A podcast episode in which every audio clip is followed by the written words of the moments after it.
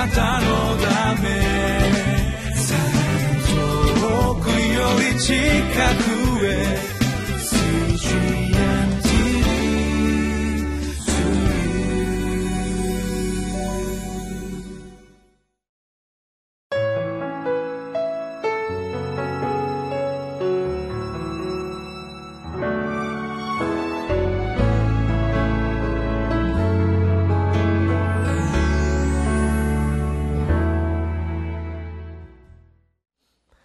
皆さんご機嫌いかがですか？4月26日火曜日のリビングライフです。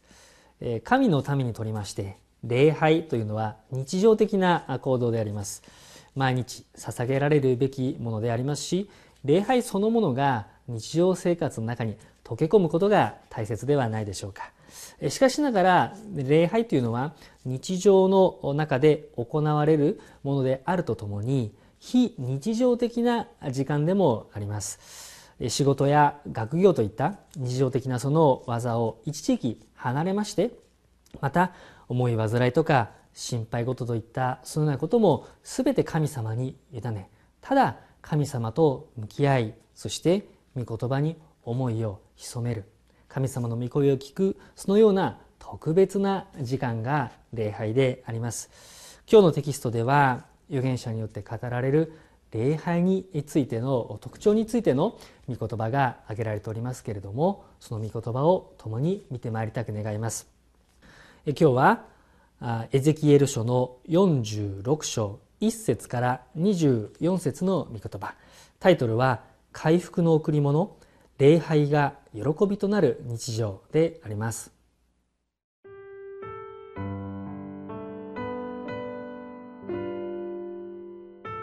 エゼキエル書46章1節から24節神である主はこうおせられる。内庭の東向きの門は、労働をする6日間は閉じておき、安息日と新月の祭りの日には開けなければならない。君主は外側の門の玄関の間を通って入り、門の戸口の柱のそばに立っていなければならない。祭司たちは彼の全焼の生贄と和解の生贄を捧げ、彼は門の敷居のところで礼拝して出ていかなければならない。門は夕暮れまで閉じてはならない。一般の人々も安息日と新月の祭りの日には、その門の入り口で主の前に礼拝をしなければならない。君主が安息日に主に捧げる全焼の生贄は、傷のない子羊六頭と、傷のないお羊一頭である。また、穀物の捧げ物は、お羊一頭について一エパ、子羊のためには、彼が与えることのできるだけの穀物の捧げ物。油は一エパごとに一品である。新月の祭りの日には、傷のない若いお牛一頭と、傷のない子羊六頭と、お羊一頭である。穀物の捧げ物をするために、お牛一頭に一エパ、お羊一頭に一エパ、子羊のためには手に入れることのできただけでよい。油は一エパごとに一品である。君主が入るときには、門の玄関の間を通って入り、そこを通って出て行かなければならない。しかし、一般の人々が礼祭の日に主の前に入ってくるとき、北の門を通って礼拝に来る者は南の門を通って出て行き、南の門を通って入ってくる者は北の門を通って出て行かなければならない。自分の入ってきた門を通って帰ってはならない。その反対側から出て行かなければならない。君主は彼らが入るとき一緒に入り、彼らが出るとき一緒に出なければならない。祭りと礼祭には、穀物の捧げ物は、お牛一頭に一エパー、お羊一頭に一エパ、子羊のためには与えることのできるだけのもの。油は1エパごとに1品である。また、君主が全焼の生贄を進んで捧げる捧げ物として、あるいは和解の生贄を進んで捧げる捧げ物として主に捧げるときには、彼のために東向きの門を開けなければならない。彼は安息日に捧げると同じように、全焼の生贄と和解の生贄とを捧げなければならない。彼が出て行くなら、彼が出て行って後、その門は閉じられる。あなたは毎日、傷のない一切の子羊一頭を全焼の生贄として主に捧げなければならない。これを毎朝捧げなければならない。それに添えて、毎朝六分の一エパの穀物の捧げ物、上等の小麦粉に振りかけるための油三分の一品を捧げなければならない。これが主への穀物の捧げ物であり、永遠に続く定めである。こうして、子羊や穀物の捧げ物や油を、ジョークの全焼の生贄として、毎朝捧げなければならない。神である主はこうおせられる。もし君主が贈り物として自分の相続地を自分の息子たちに与えるなら、それは息子たちのものとなり、それは相続地として彼らの所有地となる。しかしもし、彼が自分の相続地の一部を贈り物として奴隷の一人に与えるなら、それは解放の年まで彼のものであるが、その後、それは君主に返される。ただ、息子たちだけが相続地を自分のものとすることができる。君主は民の相続地を奪って、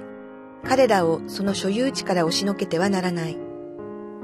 彼は自分の所有地から自分の息子たちに相続地を与えなければならない。それは私の民が一人でもその所有地から知らされないためである。それから彼は私を門の脇にある出入り口から北向きになっている祭司たちの聖女の部屋に連れて行った。すると西の方の隅に一つの場所があった。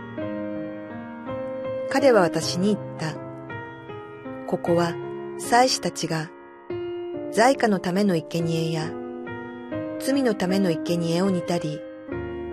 穀物の捧げ物を焼いたりする場所である。これらのものを外庭に持ち出して、民を聖なるものとしないためである。彼は私を外庭に連れ出し、庭の四隅を通らせた。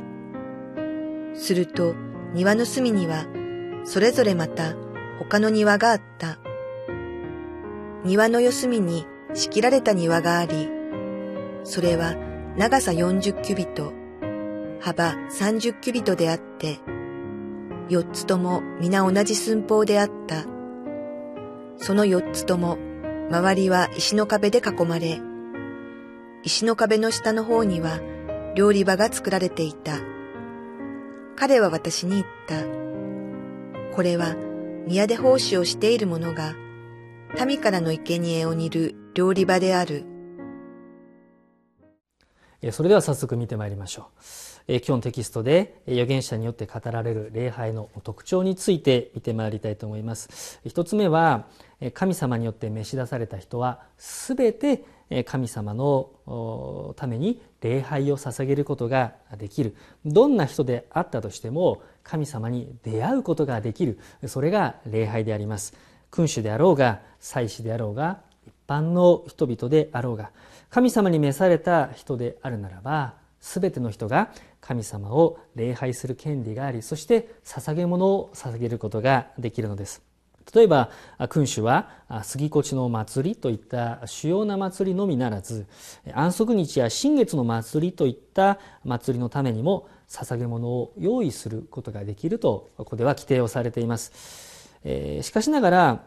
この神様への礼拝というのはただ単に私たちがやりたい方法で自分たちの好む方法で捧げる。やたらめったらですね私たちの望む方法で捧げる自己満足的なものでは決してないということを私たちは知る必要があるのではないでしょうか。そこには一定のですね秩序とまた継続性があるということを覚えていただきたいと思います。3節に一般の人々がこの安息日と新月の祭りに礼拝すべきことが記されています。3節一般の人々も安息日と新月の祭りの日にはその門の入り口で主の前に礼拝をしなければならないとこのようにあります。また君主に対しては2節君主は外側の門の玄関の間を通って入り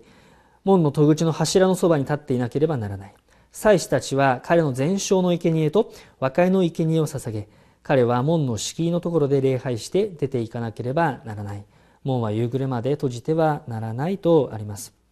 この君主もこのようにありますように門の敷居のところで礼拝をするようにと定められております。それに対し祭司は聖女に入ることが許されて19節から24節にも記されておりますが罪のための生贄のためにですね生贄を煮たり動物の捧げ物をやり焼いたりすることが定められています。ですからそのような意味におきましてはですねこの礼拝をする場所を見ていただきましたけれどもこの祭司君主一般の人々というのは確かに区別をされています。明確にこの分けられていることがお分かりいただけるかと思います。しかしながら私たちはこの新約の目でこの箇所を見ますときに私たちはイエス様によってどんな人であったとしても当然差別な私たちは区別なく礼拝を捧げることができるわけです。ある特定の人だけが神様に近づくことができる。なんてことは当然ないわけでありますけれども、それよりもむしろ私たちの礼拝というのは、まさにその礼拝の前、その入り口の門のところから始まる。その敷居のところから、そしてそのもちろん礼拝の時間もそうではありますけれども、もう私たちが礼拝に向かう全ての過程の中において私たちの礼拝はもうすでに始まっているのだというふうに言うことができるのではないでしょうか。さらに申し上げますならば礼拝というのは日常の中にありながらもはっきり日常から離れた性別された時間であるというふうに申し上げることができます。この週の終わりに来るこの儀礼でもなければ習慣でも決してありません。私たちはその時をですねこの本当に喜びを持ってまた望んで待ち望んで祈って備える。それが礼拝ではないでしょうか。ここでは穀物の捧げ物や、動物の生贄が捧げられて全焼の生贄まあ、和解のための生贄が捧げられるなんてことの、えー、この規定がここには記されておりますけれども私たちも礼拝を捧げるにあたりましてまず私たちのうちにある罪を主の前にきりと告白をし悔い改めをすることが大切です。そして精霊と御言葉によって私を一新させてください。新しくしてください。そのように祈って備えることが何より大切ではないでしょうか。さらにこの主の礼拝というのは主の日の恐れに限定されるものでも決してありません13節から15節にありますようにこの毎朝捧げられるものであると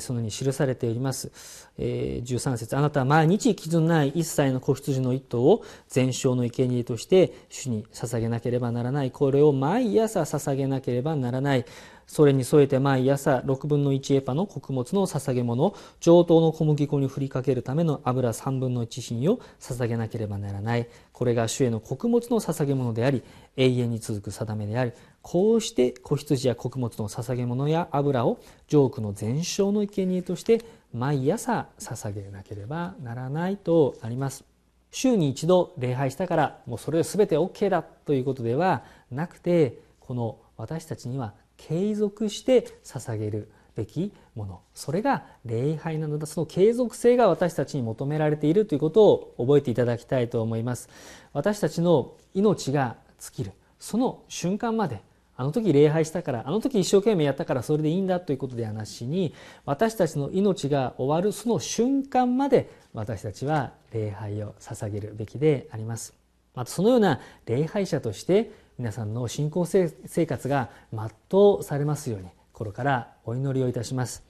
また16節から18節には君主の相続に関してのことが記されています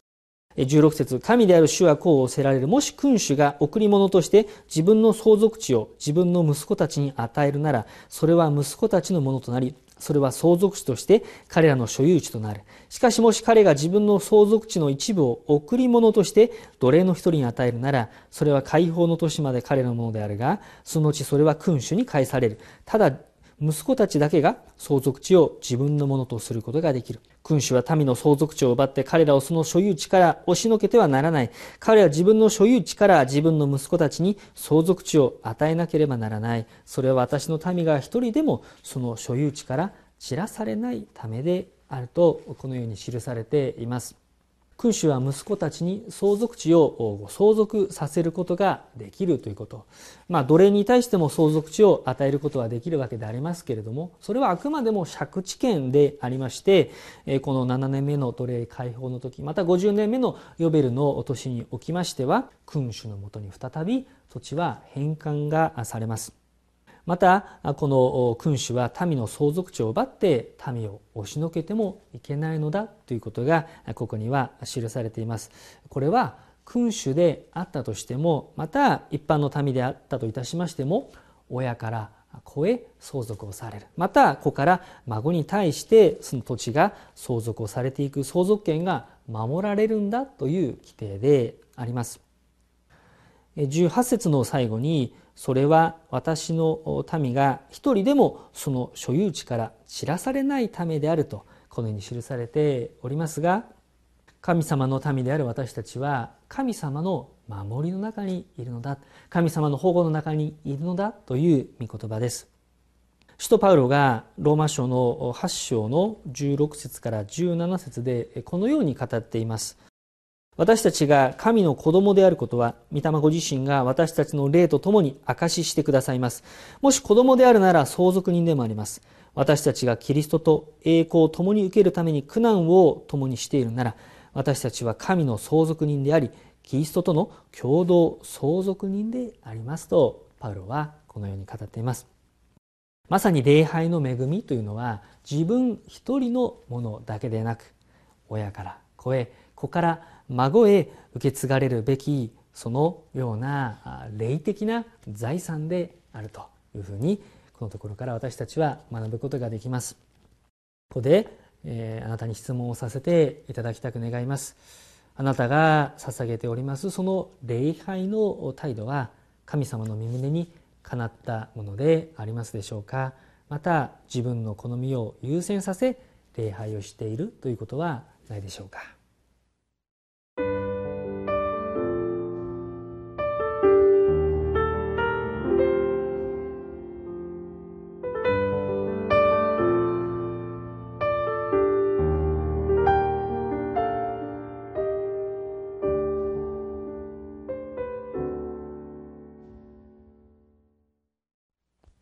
それではご一緒にお祈りをいたしましょう。お祈りいたします。神様、今日もこの命の御言葉を私たちに与えてくださり、心から感謝いたします。また神様、あなたは私たちを礼拝をする者へと導いてくださったことを心からありがとうございます。しかしながら私たちはこの礼拝を自分自身のこの願うままの礼拝として捧げるのではなしに、本当に神様、あなたの身胸に可能なところの礼拝として捧げることができますように、そしてあなたの命をいただいて、本当に生き生きと喜びを持って礼拝生活を日々日々送ることができますように、どうぞ私たちを導いてください。イエス様のお名前でお祈りをいたします。アメン。